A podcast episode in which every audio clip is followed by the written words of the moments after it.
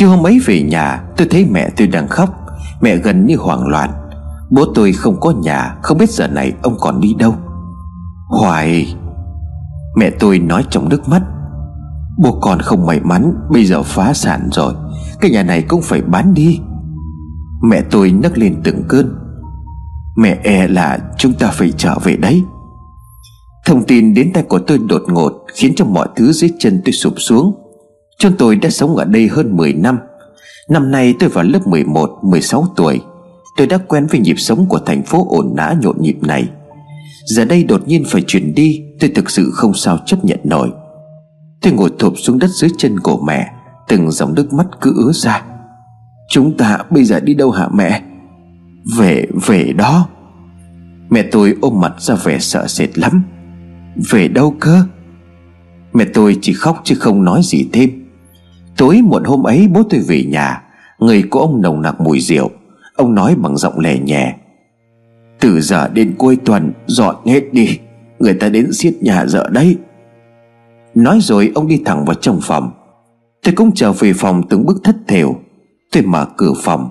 Căn phòng tối om chỉ có ánh đèn lờ mờ sáng từ bên ngoài phòng khách hắt vào. Nhi con em gái của tôi đang ngồi vẽ trong lặng lẽ. Năm nay nó mới 9 tuổi, học lớp 3 nó rất thích vẽ. Cả căn phòng ngủ nhỏ của hai chị em Dán để những bức tranh nguệch ngoạc của nó. Mọi người sao vậy à Nó hỏi bằng cái giọng véo von mà không ngoảnh đầu lại. Không sao đâu. Tôi lầm bầm rồi nằm vật xuống giường. Những ngày sau đó, Chỉ có tôi và mẹ lặng lẽ thu dọn mọi thứ trong nhà, Cho vào trong thùng cắt tông để chuẩn bị chuyển đi. Bố tôi thì ra mình trong phòng cả ngày không ra, Chỉ đắm chìm trong men rượu. Nhìn ông tôi vừa thương vừa giận. Những nỗi uất ức cứ nghẹn lên trong cổ họng. Tôi chẳng có tội lỗi gì mà phải hứng chịu nỗi bất hạnh này.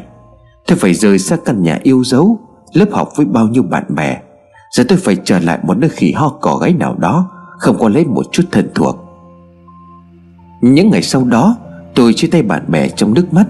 Ai cũng bất ngờ với tin tôi phải chuyển đi gấp. Thực sự tôi không muốn xa nhóm bạn của tôi. Đêm trước ngày chuyển Tôi nghe tiếng đồ đạc vỡ vọng ra từ trong phòng ngủ của bố mẹ. Tôi tò mò tiến lại gần. Bắt buộc phải chuyện về đấy sao? Không còn cách nào khác à? Em nghe là Dòng của mẹ tôi vang lên. Không về đó thì về đâu? Tôi hỏi cô, còn chỗ nào để đi nữa đây? Bố tôi liền gắt lên. Anh biết không tốt cho bọn trẻ mà. Đừng có mà nghe ngóng linh tinh. Sẽ còn mỗi căn nhà đó thôi. Tôi trắng tay cả rồi. Nghe đâu đó như bố tôi bực dọc quật vỡ thứ gì đó ở trong phòng. Mẹ tôi im bặt, Tôi bỏ đi thu dọn đống đồ đạc còn lại trong phòng ngủ. Dưới sàn nhà vương vãi những bức tranh của em gái tôi Tôi liền gắt lớn. Đừng bày nữa, Không có thấy tao dọn chưa có đủ mệt thế sao? Con bé trốn mình sau tấm rèm cửa, Cười khinh khích. Tôi nhặt những bức tranh lên, Những bức tranh đều giống nhau. Những ngôi nhà san sát nằm trên một ngọn đồi nhỏ, Đằng sau là một ngọn núi to. Nhưng người quen đang đi đi lại lại ở phía dưới. Tôi chẳng bận tâm cho hết vào trong thùng Thực sự tôi chỉ muốn ném hết đi, Nhưng sợ con bé khóc nếu như không thấy tranh. Nó đã 9 tuổi mà nhiều lúc tôi cảm giác như nó chỉ 4 năm vậy. Sáng ngày hôm sau, Gia đình tôi chuyển đi từ sớm. Mọi thứ được chất lên xe rất nhanh, Phải tới hai xe tải mới chở hết đồ ở trong nhà. Tôi đứng bần thần ở ngoài cửa, Nhìn vào trong gian nhà trống, Cổ họng cứ nghẹn ứ lại, Mắt tôi nhòe đi. Căn nhà này chứa đựng bao nhiêu kỷ niệm vui buồn của tôi trong suốt 10 năm qua. Tôi nhớ những tháng ngày gia đình vui vẻ đầm ấm bên mâm cơm. Bây giờ tất cả chỉ là hư vô. Hoài, đi thôi con. Giọng của mẹ tôi khàn khàn gọi. Tôi quay lưng bước đi. Tôi đưa tay đóng cánh cửa lại, Khép lại quãng thời gian bình yên nhất cuộc đời mà tôi từng có. Thực sự tới bây giờ tôi chẳng biết nhà mình sẽ chuyển đi đâu. Tôi chỉ biết đó là một căn nhà ở dưới quê. Mà ông nội tôi đã để lại cho bố. Giờ chẳng có nơi nào khác để đi, Cho nên nhà tôi sẽ về đó để sống. Trong tranh trên xe rất lâu, Chúng tôi nghỉ đêm tại một nhà nghỉ cũ kỹ ven đường quốc lộ. Dự là sáng sớm ngày hôm sau sẽ về tới nơi. Đêm hôm ấy tôi nằm một giấc mơ, Tôi đi lạc ở trong sương mù. Phía trước tôi là một cô bé tầm tuổi của Nhi. Nó dẫn tôi chạy Chạy mãi, Tiếng của nó vang vọng trong không gian. Đi đi, Đừng về hoài. Cơn mưa đột ngột làm tôi thức dậy giữa đêm. Biến cố lớn nhất cuộc đời tôi vẫn chưa hết sốc. Tôi nằm xuống cố ngủ lại, Mai còn về nhà mới. Sáng hôm sau xe đi sớm, Cảnh vật ngày càng hoang sơ, Khác xa sự nhộn nhịp của thành phố nơi tôi từng ở. Chẳng hiểu sao nhìn từng dạng cây, Tôi lại cảm thấy vô cùng thân thuộc. Xe đang leo dốc thì bốp, Một tiếng nổ lớn vang lên. Xe đã bị nổ lốp. Chết rồi, không có mang lốp dự phòng. Tài xế gãi đầu đầy bối rối. Không gần tới nơi rồi đó. Bố tôi liền nói, Dù sao thì xe đổ kia cũng lên trước rồi. Bây giờ chúng tôi đi bộ vậy Lát nữa anh gọi người sửa xe đi nhé. Nói rồi, bố tôi ngoắc ba mẹ con xuống xe. Bố bảo chúng tôi đi trước còn xếp đồ. Ông sẽ ở lại trông xe và giúp bác tài xế. Tôi, mẹ và Nhi Lấy thích leo lên sườn dốc quanh co. Con đường ngày càng heo hút. Hai bên dày đặc những rừng cây và bụi rậm. Lâu quá rồi, Chẳng nhớ là có đúng không nữa. Mẹ tôi lẩm bẩm nói, Hóa ra bà đã từng về đây rồi sao? Đây không phải là quê nội Cũng chẳng phải quê ngoại của tôi. Chỉ biết ở đây trong ngôi làng này Có một căn nhà mà ông nội để lại cho bố. Đây là làng gì hả mẹ? Tôi cất tiếng hỏi. Làng thổ hà con ạ. À. Tôi im lặng bước đi. Con đường này dường như tôi đã từng đi qua rồi. Nhưng chẳng thể nhớ rõ. Chúng tôi leo lên đỉnh dốc thì ngôi làng hiện ra. San sát bên cạnh nhau Là những ngôi nhà mái ngói hai ba tầng. Tôi thở vào nhẹ nhõm, Ít ra nó cũng không quá quê mùa như tôi tưởng tượng. Đằng sau ngôi làng nằm phía xa là một ngọn núi lớn. Điều khiến cho tôi giật mình Đó chính là cảnh vật trong ngôi làng thổ hà này, Giống như một bức tranh của con Nhi một cách gai người. Nó mới có 9 tuổi, Chắc chắn nó chưa hề về đây bao giờ. Tôi bước theo mẹ, Tiến gần đến ngôi nhà mới của chúng tôi, Mà tôi không hề biết rằng Tôi đang từng bước tiến lại Những cơn ác mộng dài dẳng sau này. Khi bước vào trong làng, Mẹ tôi có vẻ lấm lét hơn thường ngày. Mẹ dẫn Nhi đi trước trong im lặng, Tôi đi đằng sau. Ngôi làng khá là yên tĩnh, Ở ngoài đường chỉ có một vài đứa trẻ con đang chạy. Nhìn thấy mẹ con tôi thì chúng chỉ trò. Nhìn thấy chúng một mảng ký ức đâu đó trong đầu của tôi dấy lên Nhưng không hề rõ ràng. Mẹ tôi dẫn tôi đến cuối làng. Hóa ra chúng tôi chưa đi về nhà vội. Mẹ rẽ qua nhà ông trưởng làng trước. Tôi cúi đầu chào người đàn ông quắc thước. Mẹ tôi dặn tôi ở ngoài trông em. Trông nó có vẻ hớn hở lắm, Chẳng như tôi cứ ủ rũ. Mẹ đi vào trong nhà ông trưởng làng để nói chuyện gì đó. Hình như là hỏi về một số quy tắc ở trong làng. Mẹ tôi chào ông. Dạ bác Lãng à Lâu lắm rồi chúng cháu mới về đây. Bác dạo này vẫn khỏe chứ à Người đàn ông gật đầu, Nhìn tôi rồi như thể đã gặp tôi từ rất lâu. Trông cái hoài nó lớn nhỉ, Khác hẳn ngày xưa. Sau một hồi nói chuyện, Mẹ tôi cuối cùng cũng bước ra từ căn nhà to đẹp sạch sẽ của ông trưởng làng. Trông mẹ có vẻ mệt mỏi Bá hơi thở dài rồi bắt đầu dẫn dắt chúng tôi đi. Chúng tôi đi càng sâu vào trong ngôi làng, Những con đường quanh co càng hun hút vào bên trong. Các ngôi làng trông cũng có vẻ khác nhau, Có những căn nhà thấp lụp sụp được lát bằng những viên gạch trông khá kỳ dị. Có những căn nhà khác biệt hiện đại, Xây bằng bê tông hay là có nhiều tầng. Có cả chuồng cọp trồng nhiều cây xanh. Điểm chung duy nhất của những căn nhà này Là dáng vẻ âm u không thể lẫn đi đâu được. Nhà nào cũng không có cầm Con đường làng mấp mô đứt nẻ, Rất khó đi. Càng đi sâu vào bên trong, con đường càng dốc. Từ những vết nứt này, Hai bên đường sùi lên những mảng bọt vàng quánh. Tôi giật giật áo của mẹ rồi nói Mẹ ơi chất gì kia? Mẹ tôi lắc đầu ra vẻ không biết. Cuối cùng chúng tôi cũng tới nơi. Căn nhà cũ của ông nội nằm ở giữa làng. Đó là một căn nhà ba tầng, Có cửa kính nứt nẻ và cũ kỹ. Tường đã mốc xanh mốc đỏ cả lên. Mẹ tôi cẩn thận gõ lên cánh cửa sắt ba lần. Trong nhà có ai ở sao? Tôi tự nhủ. Đợi tầm một phút, Mẹ tôi rút từ trong túi sách ra một chùm chìa khóa, Rồi trao vào chiếc khóa to ở cửa sắt. Mẹ tôi quay sang tôi và Nhi dặn dò. Từ nay về nhà trước khi mở cửa, Lúc nào cũng phải gõ ba cái để nhớ chưa? Nói rồi mẹ tôi mở cửa, Cánh cửa sạch ra kèn két bụi bay lên. Mẹ tôi hất tay rồi nói, Bụi quá, mệt đây, Cũng 10 năm rồi còn gì. Chúng tôi bước vào trong căn nhà Căn nhà lạnh buốt, Nên lát gạch hoa đã nứt nẻ nhiều Và công vinh hết cả lên. Chất màu vàng sánh tôi nhìn thấy trên đường làng cũ Phủ đầy trên nền gạch. Nhà làm gì có ai? Vậy tại sao mẹ tôi lại hành động kỳ quá như vậy? Mẹ tôi gọi điện kêu xe tải đánh vào bên trong làng để chuyển đồ. Tôi đi lên tầng 2 và tầng 3 để xem xét. Tầng 2 có một nhà vệ sinh và hai phòng. Tầng 3 có một phòng nhỏ và sân thượng. Thưa thì một căn nhà như vậy, Hơi bé so với bốn người, Nhưng cũng đành phải chấp nhận thôi. Tôi tò mò đi vào xem xét những căn phòng ở tầng 2 Mọi thứ đều đã dì xét và cũ rích. Bất chợt tôi nhìn thấy một đám ảnh trong đám bụi mịt mù.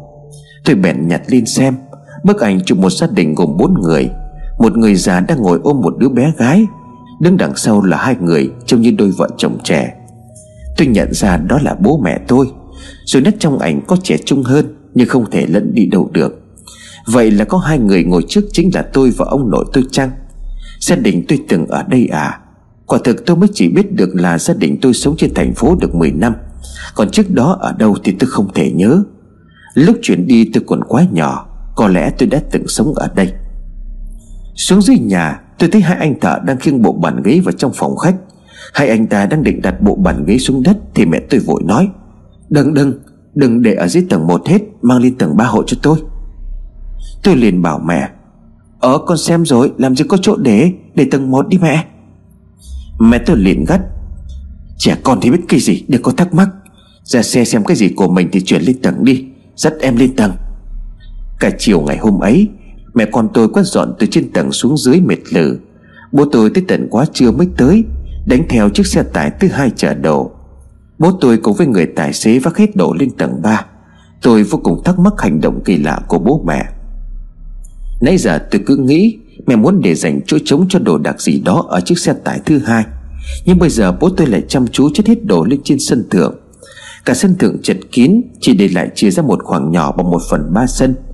Hai căn phòng ở tầng 2 cũng chật ních, Những chiếc thùng các tông. Bố tôi lắp giường và bàn ghế cho tất cả hai phòng.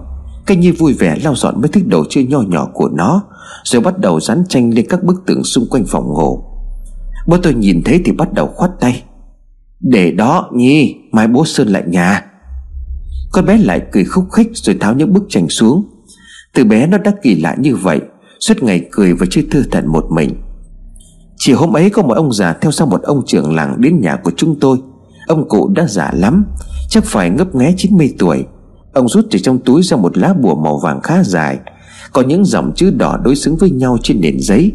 Ông ta xé đôi lá bùa sau khi lẩm rẩm khấn phái trên chiếc bàn thờ nhỏ trong góc nhà Mà bố mẹ tôi vừa dựng, Ông ta đốt một nửa lá bùa trên bàn thờ Rồi lại thắp ba nén hương. Đoạn ông ta lôi chiếc đèn lồng ra Với bàn tay gân guốc run rẩy. Một sợi dây điện nối vào chiếc đèn lồng nhỏ Ở trong chiếc đèn lồng Và được cắm vào một ổ trên tầng 2 Ông thầy gấp nhỏ một nửa lá bùa còn lại Rồi đặt vào bên trong chiếc đèn lồng Đang treo lơ lửng trước cửa nhà tôi. Ông dúi vào tay của bố tôi vài lá bùa xanh đỏ như chiếc bùa mà ông ta vừa đốt rồi dặn. Nhớ để ý bùa nhé, Mất màu hay là cháy thì phải thay ngay, Không thì mất tác dụng đấy. Bố tôi gật đầu vâng dạ Rồi tiến ông ta cùng trường làng ra khỏi cửa. Tôi còn nghe giọng ông cụ loáng thoáng Thì cậu bao giờ mới giải quyết được chuyện này? Đến tôi ngần này tuổi rồi, Chắc cũng sắp chẳng dám bước vào cái ngôi làng này thêm nữa. Vâng vâng. Ông lãng gật cái đầu, Cháu đang cố gắng đây. Dù sao thì cũng là cái nghiệp. Họ đi vòng vòng qua ngoài cửa Tranh đi những vệt lỏng vẳng quánh Vẫn còn vương vãi khắp nơi trên sàn nhà Sưng lên từ các khe nứt Sự bọt lên dưới ánh nắng ngoài trời. Chiều tới xuống mọi người dừng tay, Mẹ tôi nấu cơm bằng chiếc bếp ga du lịch đặt trong góc sân thượng. Bố tôi cái chiếc bàn gỗ vuông Chúng tôi dùng ăn cơm và bốn chiếc ghế. Chúng tôi bắt đầu dùng bữa cơm trong im lặng. Tới lúc đặt chân đến ngôi làng này Tôi đã cảm thấy có cái gì đó rất khó chịu và bức bí. Hành động kỳ lạ của bố mẹ tôi Càng khiến tôi thêm khó hiểu. Mẹ tôi bắt đầu cất tiếng. Tuần sau, hai đứa bắt đầu đi học ở trường dưới huyện. Mẹ xin rồi đấy. Hai đứa quen học hành ở thành phố rồi. Cho nên là xuống dưới này học chắc là khác đấy. Sẽ gặp nhiều khó khăn. Bố mẹ biết là thiệt thòi cho hai đứa. Nhưng mà mong hai đứa thông cảm cho bố mẹ. Tôi chỉ biết cắm cúi rồi ăn, Không biết nói gì hơn. Cầu họng tôi cứ nghẹn lại. Đột nhiên cuộc sống của tôi phải thay đổi. Điều đó đâu dễ dàng chấp nhận được. Bất chợt một hồi còi rất chói tai vang lên ở khắp ngôi làng. Hồi còi kéo dài gần một phút mới tắt. Trong tiếng còi, tôi nghe tiếng trẻ con, người lớn gọi nhau ý ới ở trong làng. Tiếng cửa gỗ sắt đóng rầm rập. Có vẻ tiếng còi đã khuấy động bầu không khí lãng tuyệt nơi đây trong chốc lát. Bố tôi liền nói, Còi giới nghiêm đấy. Tôi nhìn xuống đồng hồ đeo tay. Kim giờ chỉ đúng số 6 Mẹ tôi liền tiếp lời. À mẹ, quên dặn, Cái này rất quan trọng nhé. Sau 6 giờ không được đứa nào ra khỏi nhà nhớ chưa? Hoài Nhi Em tôi gật gật đầu, Tôi liền đáp. Vâng nhưng mà tại sao ạ? À? Làng này nó vậy, cứ làm theo đi nhớ chưa? Tan học là phải về nhà ngay. Sau hồi còi, Cả ngôi làng đột nhiên sáng rực. Ở trước mỗi ngôi nhà, Để cho một chiếc đèn lồng nhiều màu sắc, Nhưng màu đỏ là nhiều nhất. Lúc buổi sáng đèn không bật Cho nên tôi không để ý. Wow đẹp quá mẹ ơi. Nhi reo liền phấn khích rồi chạy ra bên ngoài ban công để xem. Tôi cũng đi theo còn bé. Những ngôi nhà san sát nhau Cao hay thấp thì cũng có một chiếc đèn lồng treo ở trước cửa. Không cảnh này đối với tôi cũng khá quen thuộc, Giống như là ở trong mơ vậy. Nhà mình không thấp à? Tôi hỏi còn đùa đùa. Làng này nó thế mà? Mai mẹ tháp. Mẹ tôi đáp cuột lùn rồi đứng dậy đi dọn dẹp. Tôi cũng bắt tay vào giúp mẹ. Tôi lúi húi rửa bát Rồi úp nó vào chiếc thùng cắt tông. Nhà quá bé còn nhiều đồ đạc, Tôi cũng không biết đến bao giờ mới dọn xong đống đồ đạc này. Lúc tôi xong xuôi thì trời cũng đã tối, Xung quanh làng bất chợt tối om. Ờ mới bật đèn mà đã tắt rồi sao? Tôi liền thắc mắc, Tôi vội chạy ra bên ngoài xem thì chợt nhận ra. Những làn khói đục mờ ảo đang lẩn khuất khắp con đường làng nứt nẻ. Đó là sương mù. Sương mù dâng cao và ngày càng dày đặc. Có lẽ những ánh đèn lồng đã bị che lấp bởi sương này. Chắc đây là vùng núi, Cho nên tối xuống thường có sương mù chăng? Tôi chưa bao giờ thấy có sương mù ở đâu mà lại dày đặc như vậy. Cả tối ngày hôm ấy, Nhà tôi lúi húi dọn dẹp nốt cho xong. Cái gì dùng thì lôi ra, Cái gì không dùng thì cất đi. Nhà vệ sinh cũng phải lau dọn thật kỹ Để cho cả nhà còn tắm rửa sau đó nghỉ ngơi. Dù là cố gắng lau dọn rất kỹ nhưng tôi vẫn có cảm giác những mảng bụi bẩn ở khắp không gian. Dưới cầu thang tầng 1 Không gian ngập trong bóng tối u ám, Tôi vẫn không thể hiểu bố mẹ để chống đó làm gì Và những chất nhầy màu vàng ra khắp ngôi làng này là cái gì. Hai ngày cuối tuần tôi phụ giúp bố mẹ dọn dẹp nốt. Đến thời điểm này thì mọi thứ cũng ổn ổn sơ sơ. Vào tối ngày thứ bảy, Tôi đổ thùng các tông đựng đồ cũ của tôi ra để dọn lại. Hôm chuyển nhà do vội vàng quá, Tôi chỉ biết vừa thêm đống đồ đang dùng trên chiếc giá vào trong chiếc thùng cũ đó rồi biết đi cả thảy. Khi sắp xếp dần mọi thứ đổ lên giá, Nhìn xuống dưới đáy thùng, Tôi nhặt lên một cuốn sổ tay nho nhỏ đã sờn cũ. Mở cuốn sổ ra, Tôi nhận ra nét vẽ nguệch ngoạc Và vài dòng chữ sai chính tả tùm lum. Đầu sổ có ghi H và T, sổ tâm sự. Bên trong cuốn sổ chỉ là những lời tâm sự ngô nghê của hai đứa trẻ. Hôm nay tớ mua được kem cho ăn, Tớ bị ngã sức đầu gối. Kèm theo những bức tranh minh họa trông rất hay. Hóa ra hồi còn bé, Tôi có một người bạn tên là T Mà tôi chẳng thể nhớ nổi đó là ai. Hay là một cậu bé nào đó nhỉ? Liệu cậu bé đó có còn nhớ tôi? Tôi tưởng tượng ra mà ngồi cười khúc khích một mình. Bố tôi đã sơn sửa lại tầng 2 và tầng 3 Trong căn nhà đỡ vẻ hoang tàn và bụi bặm. Riêng tầng 1 ông cứ để mặc đó không động tới. Tôi lần là tôi hỏi bố. Bố ơi, sao nhà mình lại để chống tầng 1 à? Hay là con để tủ sách với bàn học của con xuống dưới đó? Trên phòng con chật lắm. Bố tôi liền gắt. Không, Con cứ coi như nhà này chỉ có hai tầng thôi. Tầng một kệ nó nhớ chưa? Không đừng ở đó nhiều. Sau khi bố tôi sơn sửa lại tường xong, Thì những bức tường thành triển lãm tranh của cái nhi, Nó trao hết những bức tranh mà nó vẽ, Những bức tranh mà nó thấy là đẹp nhất. Nhi rất lười học, Nó chỉ thích vẽ. Bố mẹ tôi sau này còn nghĩ tới việc cho nó đi học trường mỹ thuật. Thế nhưng bây giờ ra cảnh thế này, Cũng không biết cho nó theo học ngành đó có được không nữa. Sáng ngày thứ hai tôi đi học ở ngôi trường mới Mẹ tôi xin chuyển được công việc lên chi nhánh ngân hàng ở Hòa Bình. Vậy nên mẹ đèo tôi và Nhi đi học. Bố tôi ở nhà sửa sang nốt Và sẽ xin việc ở thành phố để trang trải cuộc sống. Từ một cô gái có một cuộc sống khá đầy đủ Nay phải sống chật vật như vậy, Tôi cảm thấy tủi thân.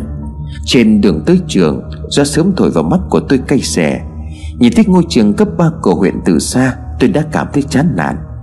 Ngôi trường sơn vàng có hai tầng, Trông lụp sụp hơn nhiều so với ngôi trường cũ của tôi. Tôi bước vào trong lớp, Giới thiệu bản thân mình một cách ngượng nghịu, Rồi đi xuống chỗ cô đã chỉ ở bàn thứ năm. Tất cả mọi người xung quanh trông rất giản dị, Không son phấn như bọn bạn cùng lớp cũ của tôi.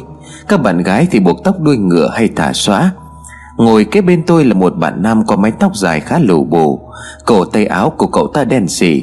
Cậu ta đang dùng chiếc dao lam khắc khắc đục đục thân bút chỉ 2B Tôi chẳng nói năng gì, Học được hai tiết thì lớp ra chơi, Mọi người súng lại quanh tôi để hỏi chuyện. Này, câu chuyện từ Hà Nội về à? Tôi khẽ mỉm cười gật đầu. Bảo sao trông xinh xắn thế? Học dưới ấy tốt thế mà phải chuyển về đây à? Cậu giờ ở đâu thế?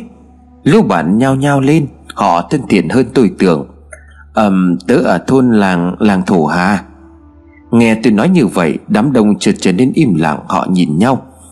Thế thế à? Một đứa con gái lên tiếng. Cái làng sương mù ở trên núi đấy á.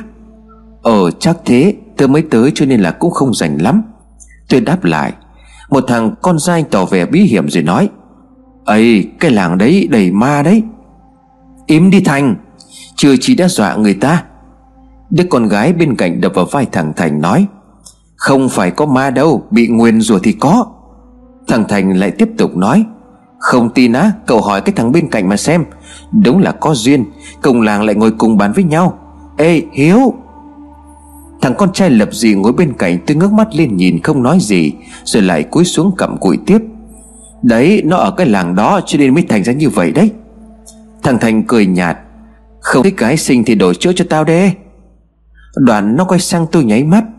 Nhà tớ ở ngay trong huyện này thôi, Hôm nào qua nhà tớ chơi nhé. Cậu đừng có mà nghe nó. Cô bạn nhỏ lùn lùn đứng kế bên bảo tôi, Có gì cứ hỏi tớ Tớ là Hoa. Cảm ơn cậu. Tôi chỉ biết cười, May quá tôi đã rất sợ việc mình không hòa hợp được với trường lớp mới. Giờ ra chơi hết, Đứa nào về chỗ của đứa đấy. Những lời nói của thằng Thành cứ lợn vườn trong đầu của tôi, Trong suốt những tiết còn lại. Ngôi làng của mình ở có ma, Nghe thế kinh chết đi được. 12 giờ tan lớp Tôi định bắt xe buýt về nhà. Khi bước ra khỏi cổng trường, tôi thấy thằng Hiếu, Thằng bạn ngồi bên cạnh đang dắt chiếc xe đạp từ trong bãi xe. Nó cũng đi thẳng về hướng làng tôi thật thì phải. Tôi bắt xe buýt ở gần trường, Cũng phải mất gần một tiếng đồng hồ, Xe buýt mới tới điểm dừng gần nhà tôi. Từ điểm dừng lên đầu làng Cũng phải đi bộ mất hơn một cây số, Ngang qua con đường quanh co. Lần đầu tiên tôi đặt chân đến. Trong lòng tôi có chút sợ hãi Khi nhớ tới lời của thằng Thành buổi sáng. Nhưng chẳng còn cách nào khác. Tôi đành lúi húi bước lên con đường quanh co Để đất cát ở phía trước. Ở phía xa ngọn núi to phía sau ngôi làng đã đứng bóng. Bỗng vẻo một cái, Chiếc xe đạp lướt nhanh qua tôi, Leo lên sườn dốc. Bóng dáng gầy gầy ấy đạp xe một cách nặng nhọc. Tôi nhận ra đó là Hiếu, Nó về cùng lúc với tôi. Chiếc xe đạp dần dần vượt qua khỏi tầm mắt của tôi.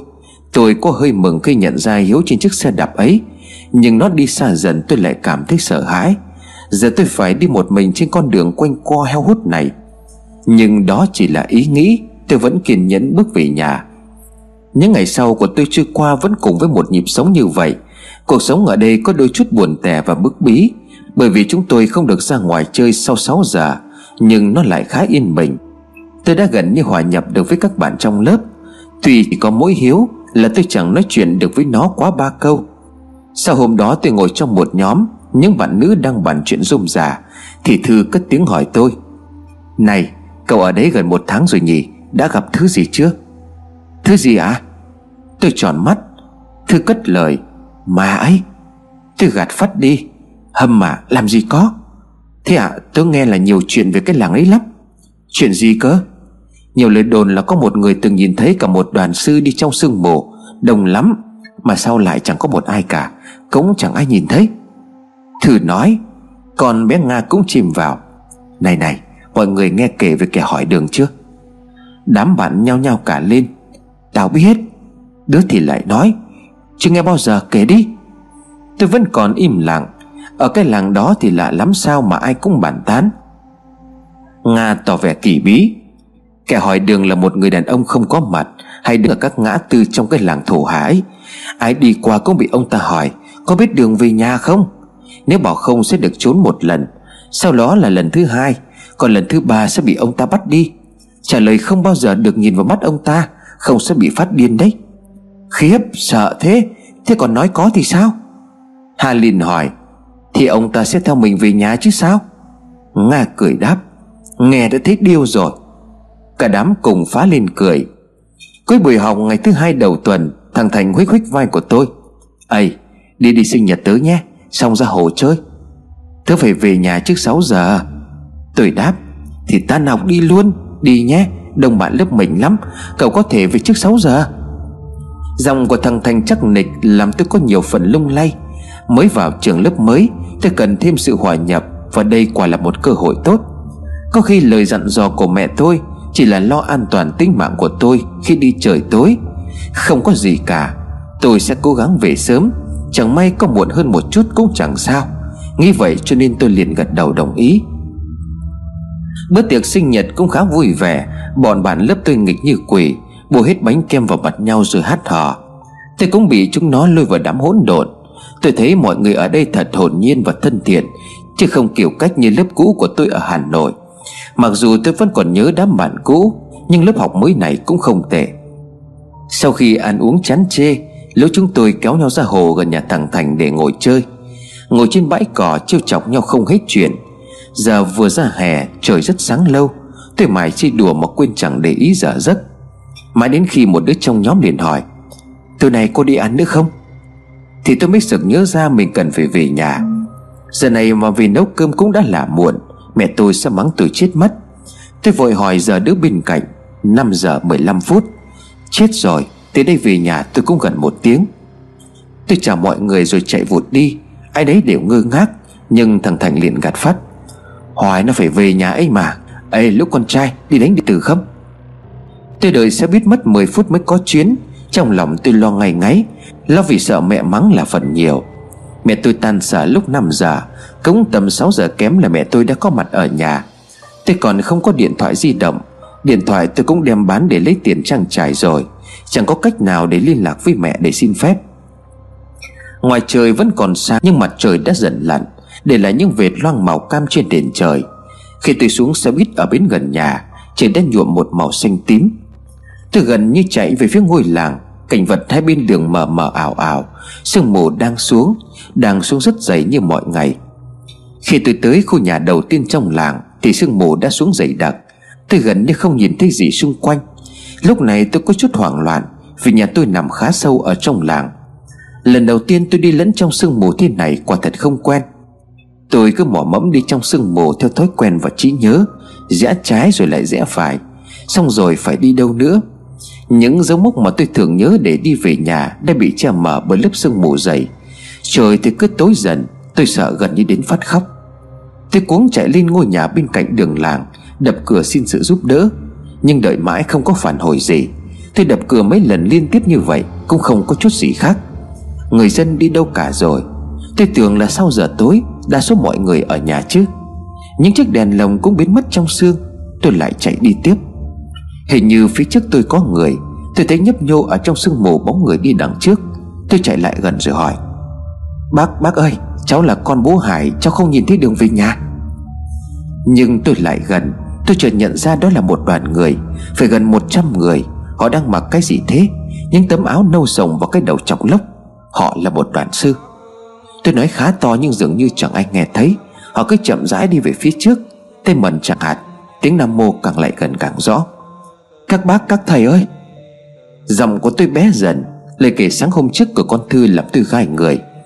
Đám người đi lẫn vào trong sương mù. Họ dường như chẳng để ý đến tôi. Bất chợt một người phía cuối đoàn quay lại. Đó là một vị sư có nước da tái tái. Gương mặt của ông ta không phải mặt người.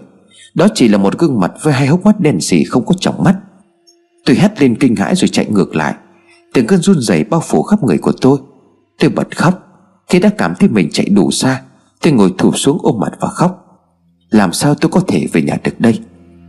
Bất chợt một bàn tay chạm vào người tôi, Khiến tôi giật mình thét toáng lên. Ngẩng lên tôi nhận ra đó là Hiếu, Cậu bạn đang ngồi bên cạnh. Cậu ta cũng sống trong ngôi làng kỳ quái này. Nến đi Hiếu nói một cách cột lộn. Đoạn cậu ta nắm tay của tôi kéo đứng dậy. Sau đó cậu ta bắt đầu dẫn tôi chạy trong sương mù. Đừng đừng chạy về phía đấy. Tôi lắp bắp nhưng cậu ta dẫn tôi chạy đi. Không tin thì cứ nhắm mắt vào, Chỉ sợ cậu bị ngã thôi. Sau này đường làng không ổn lắm. Chúng tôi cứ như vậy chạy mãi. Những ngôi nhà hai bên đường đều im lìm Và có những nơi còn trông đổ nát, Không giống như bình thường. Tôi và Hiếu, cứ nắm tay nhau chạy như vậy Trong sự run sợ Sương mù ngày càng dày đặc Và bóng tối bao trùm lấy xung quanh. Hiếu chìa tay ra đưa cho tôi một củ tỏi rồi nói, Này, cầm chặt lấy. Tôi cầm lấy rồi nắm chặt áp vào ngực. Trên đường chạy, tôi thấy rất nhiều bóng người loáng thoáng đi vật vờ trong sương mù. Hiếu chẳng để ý Mà cứ dẫn tôi chạy theo lộ trình của cậu ta. Chúng ta đang đi đâu vậy? Nhà tớ đâu có đi xa như thế. Hiếu liền đáp, Im lặng và để ý xem Có ánh sáng đèn lồng ở đâu không. Đèn lồng á, Đèn lồng bị sương mù cho mất rồi con gì? Đèn lồng nhà cậu màu gì? Hiếu liền hỏi, Màu đỏ. Tôi đáp, Thế thì tìm chiếc đèn lồng màu đỏ đi. Hiếu bảo tôi, Khi hai đứa chạy đến một khúc quanh, Tôi nhìn thấy một điểm sáng đỏ trong sương mù dày đặc. Kia rồi Hiếu hét lên trong vui mừng. Sau đó cậu ta kéo thẳng tôi về phía ấy. Khi chạy lại gần thì tôi nhận ra đúng là căn nhà của tôi. Tôi vội vã đập cửa. Bố mẹ ơi, mở cửa cho con. Tiếng cửa xịch mở ra. Tầng một vẫn trống không như vậy, Và khuôn mặt mẹ tôi hiện ra, Bà liền ngắt. Con đi đâu mà bây giờ mới về? Con có biết là bố mẹ đã lo lắng phát điên rồi không? Chẳng nói chẳng rằng, tôi ôm lấy mẹ Rồi quả khóc nức nở. Mẹ ơi, con sợ quá. Suýt nữa con không về được nhà rồi. Mẹ tôi chẳng nói gì vỗ vỗ vào lưng của tôi. Mẹ tôi mời Hiếu vào trong nhà Hiếu từ chối. Mẹ tôi vội bảo Đêm này cháu cứ ở lại đi. Nhà cô tuy nhỏ nhưng mà vẫn có chỗ cho cháu ngủ. Giờ đi thì nguy hiểm lắm. Dạ thưa cô ạ à, Dù sao cháu cũng quen rồi Không có gì đâu. Cháu còn về chăm mẹ. Biết là không giữ được nữa mẹ tôi liền bảo Thì cháu cẩn thận nhé. Cảm ơn cháu vì đã đưa Hoài về. Hiếu chào mẹ tôi rồi biến mất trong làn sương đêm. Mẹ tôi khóa cửa lại rồi đưa tôi lên trên tầng. Phải mất một lúc tôi mới bình tĩnh lại Và kể lại cho mẹ tôi điều tôi trông thấy. Mẹ tôi liền bảo, Chắc con lại nghe mấy đứa trong lớp kể linh tinh chứ gì? Chắc chắn con nhìn thấy mà. Ông gì đó không có mắt luôn mẹ à. Mà bọn con đi mãi trong sương mù không có thấy lối về. Mẹ như thế là sao à? Ánh mắt của mẹ tôi đảo qua chỗ khác. Còn cứ nói linh tinh, Chắc là do sương mù xuống dày quá, Cho nên là hai đứa mới không tìm được đường về chứ gì. Thôi con ra rửa mặt đi còn ăn cơm. Nói rồi mẹ bỏ tôi lên trên tầng. Tôi vô cùng bất ngờ. Dường như mẹ tôi còn giấu giếm tôi thứ gì đó. Một lúc sau khi ăn xong, Tôi đang đi rửa bát thì mẹ tôi đang lầm rầm khấn vái Ở trước bàn thờ trong nhà. Ngày hôm sau tới lớp, Khi chạm mặt Hiếu tôi cảm thấy rất ái ngại. Mãi đến tận khi chống vào tiết 4 Tôi mới dám mở lời. Cảm ơn cậu ngày hôm qua nhé. Hiếu chỉ quay sang nhìn tôi một lúc rồi đáp, Sao hôm qua lại về muộn vậy? Tớ đi sinh nhật Thành. Hiếu khẽ cau mày rồi không nói gì Lại cầm cuội khắc khắc cây bút chì. Sao hôm qua cậu lại tìm thấy tớ? Tôi hỏi tiếp. Hiếu liền đáp. Tôi đi lấy thuốc cho mẹ về muộn vô tình thấy thôi. Cậu, cậu có tin những gì mình nhìn thấy không? Nếu muốn tin thì sẽ thấy Không tin sẽ không thấy. Hiếu đáp một câu vô thưởng vô phạt Khiến tôi chẳng biết nói gì thêm.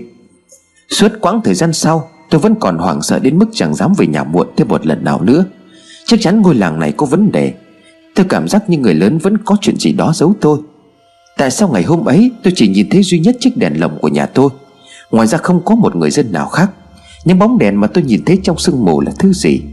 Mỗi lần nghĩ tới tối hôm đấy, Da gà của tôi cứ nổi lên từng đợt. Dạo này con đường làng nhà tôi ngày càng đứt nẻ và khó đi.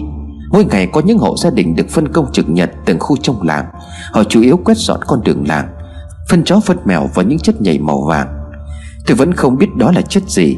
Chắc là một loại đất đặc biệt đã sinh ra nó. Trong ngôi nhà dưới tầng cũng không có chất đó. Bố tôi và mẹ tôi lau dọn thường xuyên Rồi không cần dùng gì tới tầng 1 Và nhất quyết không cho tôi động vào. Con bé Nhi em tôi có vẻ hòa nhập với cuộc sống ở nơi này. Có lẽ nó vẫn còn trẻ con, Cho nên không phải suy nghĩ quá nhiều. Ngày ngày con bé vẫn đi học và ở lại trường muộn Để đợi mẹ tôi đón về. Lúc nào về đến nhà nó cũng hát hò đầy đủ, Vui vẻ và tiếu tít Khoa với mẹ tôi đủ những chuyện ở trên lớp. Giá như tôi cũng được vô tư nhìn nó. Cả ngày bức tranh của nó vẽ càng răng kín nhà Tôi quát nó vì dán lung tung hết cả tên tivi Mặt tủ lạnh và tủ quần áo. Thế nhưng con bé vẫn xuống tầng 1 để dán tranh. Có vẻ như đó là một ý kiến hay, Dù sao ở dưới đó cũng không làm phiền đến ai. Nhưng có lẽ tôi đã nhầm. Hơn một tháng sau đó, Sức khỏe của Nhi yếu dần, Rất hay ốm và kêu mệt. Có đêm tôi nằm ngủ thì nó cứ mê sảng trong cơn sốt, Kêu tên của ai đó không rõ. A Di, A Di, đợi tôi với. Con bé ốm yếu mãi không khỏi. Cho nên mẹ tôi đưa nó lên bệnh viện huyện để chuyển nước. Ở nhà có mỗi hai bố con. Bố tôi mới xin được một việc ở công ty trên thành phố Cho nên có đêm ở lại trên đó không về. Hôm mẹ tôi đưa Nhi đi bệnh viện Cũng là một ngày như vậy. Quả thực tôi sợ lắm nhưng chẳng còn cách nào khác. Chiều hôm đó về nhà Tôi đi qua gian phòng ở tầng 1 Con bé Nhi gần như đã phủ kín tầng này Bằng những bức tranh của nó. Vẫn là những bức vẽ nguệch ngoạc Và những sự vật xung quanh. Chiếc ô tô, chiếc hộp bút mới. Nhưng tôi chợt chú ý đến một bức tranh rắn ở góc tường. Có vẻ như là nơi trang trọng và cao nhất Mà nó có thể với được. Đó là một bức vẽ chân dung một cô gái. Thực ra là một đứa bé gái, Tầm trạc tuổi em của tôi. Nó tô màu rất tươi tắn và để chữ Tặng Ari. Ari là ai nhỉ? Trong làng này tôi không chắc có đứa trẻ nào tên như vậy. Và những ngày cuối tuần, Con bé vẫn hay chạy chơi các nhà ở trong làng. Và kết thân với lũ bạn chạc tuổi rất nhanh. Có lẽ đó chỉ là một trong những đứa bạn của nó. Tôi nghĩ vậy rồi định bước lên cầu thang. Bất chợt tôi nhìn thấy một thứ trên bức tường cũ kỹ chóc vậy. Đó là những đường kẻ ngang, Kẻ bằng bút chỉ trên tường. Hình như nó trông giống với vạch đo chiều cao của những đứa trẻ con. Những đường vạch khá thấp Được để tên bên cạnh là Ari và Bell Những đường vẽ trông khá cũ kỹ Chứ không phải là em tôi hay đứa bạn nào mới của nó vẽ lên đây.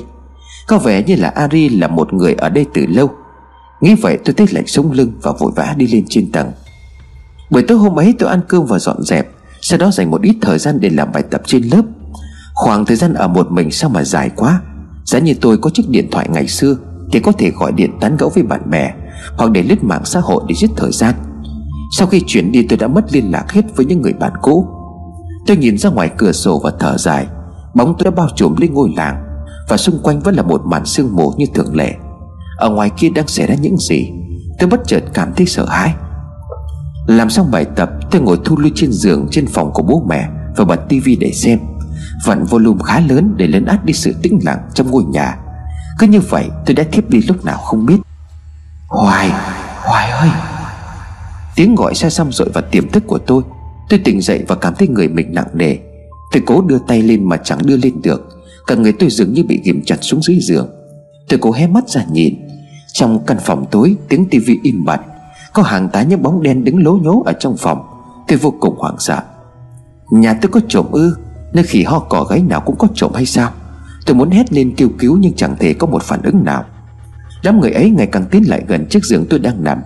Trong bóng tối tôi không thể nhìn rõ gương mặt của họ. Làm ơn tha cho tôi. Trong đầu tôi cứ lẩm nhẩm suy nghĩ đó. Khi tiến lại gần hơn nữa, Tôi nhìn thấy một thứ gì đó trong ánh sáng lờ mờ. Một đoạn xương sườn lộ ra dưới tấm áo rách nát của một người. Một đoạn xương sườn trơ ra ngay trước mắt tôi. Họ bắt đầu chia tay về phía của tôi. Lúc này cơn sợ hãi của tôi bắt đầu lên đến đỉnh điểm. Tôi trợn mắt lên rồi ngất đi Không biết gì nữa. Hoài, Hoài, sao đấy? Giọng của mẹ tôi rội vào tay của tôi.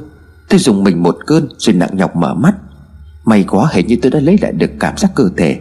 Ánh sáng ban ngày rơi vào mắt của tôi chói lóa. Con mệt. Tôi đưa tay lên đầu.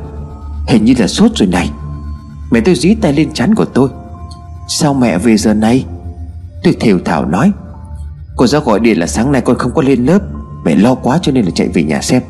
Con nhìn nó cũng đỡ rồi, Chắc là một hai hôm nữa về đi học được rồi. Nói rồi, mẹ tôi dặn tôi nằm nghỉ ngơi, Rồi chạy đi nấu cháo cho tôi. Chắc hôm qua trúng gió rồi chứ gì.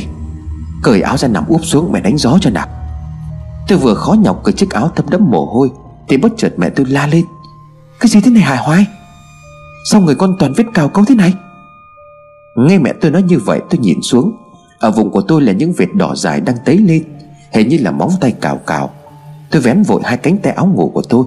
Hai bên cánh tay cũng đầy những vết cào xước.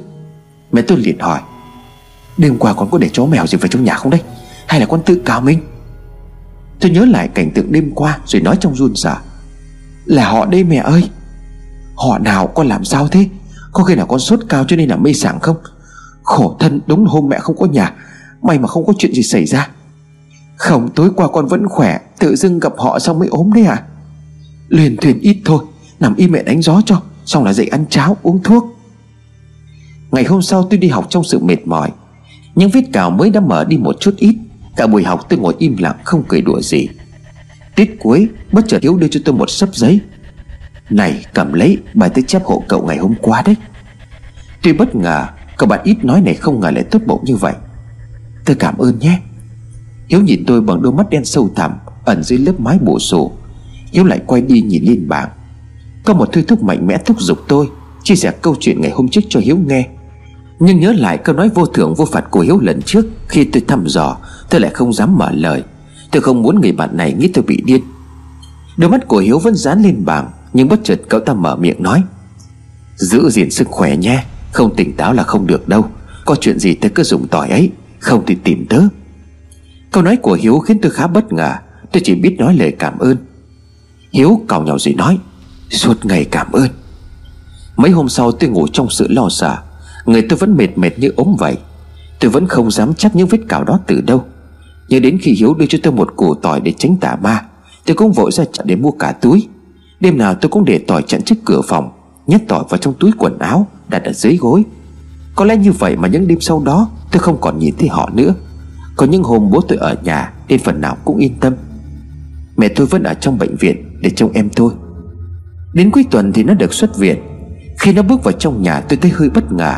Trông nó gầy gò hơn đợt trước, Nhưng thần thái đã có vẻ tươi tắn hơn nhiều. Bác sĩ kết luận nó bị suy nhược sức khỏe. Đêm ấy hai chị em tôi lại ngủ chung. Có nó ở bên cạnh tôi cũng yên tâm hơn phần nào Mặc dù biết rằng nó chẳng giúp được gì. Tôi nắm chặt củ tỏi ở trong tay và thiếp ngủ. Giữa đêm tôi bị đánh thức bởi một tiếng động. Tiếng cửa sắt dưới nhà vang lên Như có ai đó gõ vào đó. Tôi mở mắt ra Căn phòng vẫn tối om. Tuy nhiên lúc nhìn sang bên cạnh Tôi chẳng thấy con Nhi đâu cả. Tôi hốt hoảng bật dậy định bật đèn lên đi tìm nó. Chợt tôi nghe tiếng nó gọi. Chị Hoài, chị Hoài. Tôi chạy ra đầu cầu thang mỏ mẫm công tắc điện Thì mãi không thấy. Tay của tôi run rẩy. Chị Hoài mở cửa cho bạn chị vào. Nó nói rồi cười khúc khích, Tiếng cười vang lên trong bóng tối. Câu nói của nó khiến tôi sợn cả gáy ốc. Cuối cùng tôi cũng bật được đèn cầu thang. Tôi nhìn bóng con bé. Nó đang đứng im như thóc trước cánh cửa nhà. Tôi liền khẽ gọi. Nhi, làm cái gì ở dưới đó đó? Lên đây. Nó vẫn cứ đứng im như vậy, Lưng quay về phía tôi. Tôi đánh đi xuống để kéo nó lên. Đứng dưới này gió máy lại ốm ra thêm. Mẹ tôi quả chết. Tôi đáp chân trần xuống dưới nền nhà. Nền nhà vẫn nhấp nhấp và lạnh ngắt. Tôi bước lại gần con bé. Nhi! Tôi gọi nhưng nó vẫn đứng im như vậy. Tôi vỗ vai của nó rồi bẻ người nó quay lại. Mắt con bé đang nhắm nghiền, Miệng của nó đang mở một nụ cười toe toét. Hình ảnh ấy gây rợn đến mức khó lòng mà tưởng tượng nổi. Tôi lay lấy nó một cái, Thì bất chợt nó đổ nhào người về phía tôi và bất động. Tôi sợ hãi gào toán cả lên gọi bố mẹ xuống. Tiếng đèn được bật sáng Tiếng chân bố mẹ tôi cuống cuồng chạy xuống. Mẹ tôi lay nó, bất chợt nó mở mắt ra. Con sao vậy? Mẹ tôi liền hỏi. Sao con ở dưới này? Nó liền hỏi. Câu hỏi của nó khiến mọi người quay sang nhìn tôi chằm chằm. Em tự đi xuống dưới này mà. Tôi liền bảo. Hóa ra là nó chỉ đang ngủ thôi. Mộng dù đấy. Bố tôi liền nói. Thôi, hai chị em lên phòng ngủ tiếp đi. Làm cho bố mẹ sợ hết cả hồn. Tôi phải nằm bên ngoài để đề phòng nó đi lung tung ở trong nhà. Từ bé đến giờ nó không có tật mộng du như vậy, Thật là khó hiểu. Những đêm sau đó, Mẹ tôi để nó nằm cùng với bố mẹ. Tôi vẫn ngủ một mình trong căn phòng. Rồi một đêm làn gió khét thổi qua vào mặt Khiến tôi khó chịu. Tôi bèn mở mắt ra.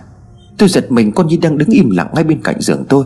Đầu của nó cúi thấp sát mặt của tôi, Mắt nhắm nghiền. Hóa ra làn gió thổi vào mặt tôi Chính là hơi thở của nó. Tôi đang định chạm vào tay của nó để lay dậy. Thì bất giác nó ngẩng đầu lên, Quay thẳng về phía tôi mà mình cười khích khích. Cậu quên rồi à? Mèo, cậu quên rồi à? Tiếng nói vang lên lành lành trong đêm Và lặp đi lặp lại như một giai điệu đầy kinh dị. Tôi sợ đến mức phải chạy ngay lại cho công tắc đèn và bật lên. Tiếng của nó im bặt. Sau đó tôi mới dám quay lại gần nó và lay nó dậy. Những cơn ác mộng quả thực bắt đầu nhen nhóm trong căn nhà này. Nghe thấy tiếng động, Bố mẹ tôi cũng dậy bước sang phòng của tôi Để đưa nó về phòng ngủ. Một lúc sau tôi nghe tiếng bố mẹ tôi loáng thắng bước ra ngoài. Tôi áp sát tay vào cửa để nghe. Anh không thấy lạ sao? Sao tự nhiên con bé nó lại như thế? Chắc là nó do ốm. Mẹ tôi liền gắt. Không có ốm gì cả. Em đã bảo là bán quét cái nhà này đi rồi mà. Bố tôi liền đáp.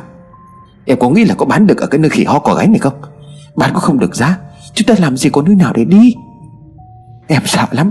Anh không nhớ lý do chúng ta phải rời khỏi đây à? Anh không nhớ lời nguyện đấy chứ? Chẳng có lời nguyên nào cả. Những con bé không qua được thì sao? Anh không thấy ngôi làng này đang đứt dần ra à Anh cũng thấy mà. Ông lãng chấn lại rồi mà. Hôm ấy em cũng gặp ông ấy cho con gì?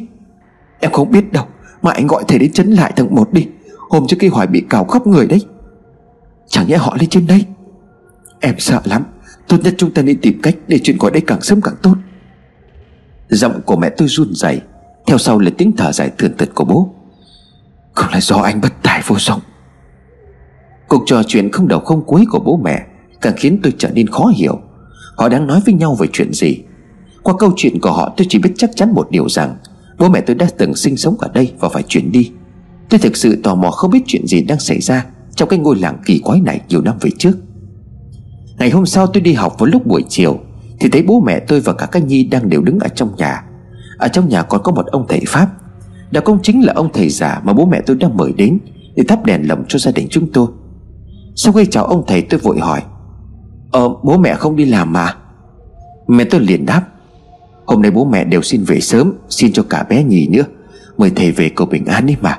Thôi ăn cơm trưa rồi nghỉ ngơi đi con. Cái này là việc của bố mẹ, con không phải suy nghĩ nhiều đâu. Tôi nghe thấy như vậy cũng bước lên phòng, Còn mọi người vẫn đứng nhìn nhau dưới tầng một trống trơn. Nên đất nhà tôi còn đang cong vinh hết cả, Đi lại rất khó chịu. Riêng việc vệ sinh sàn nhà đã vất vả rồi.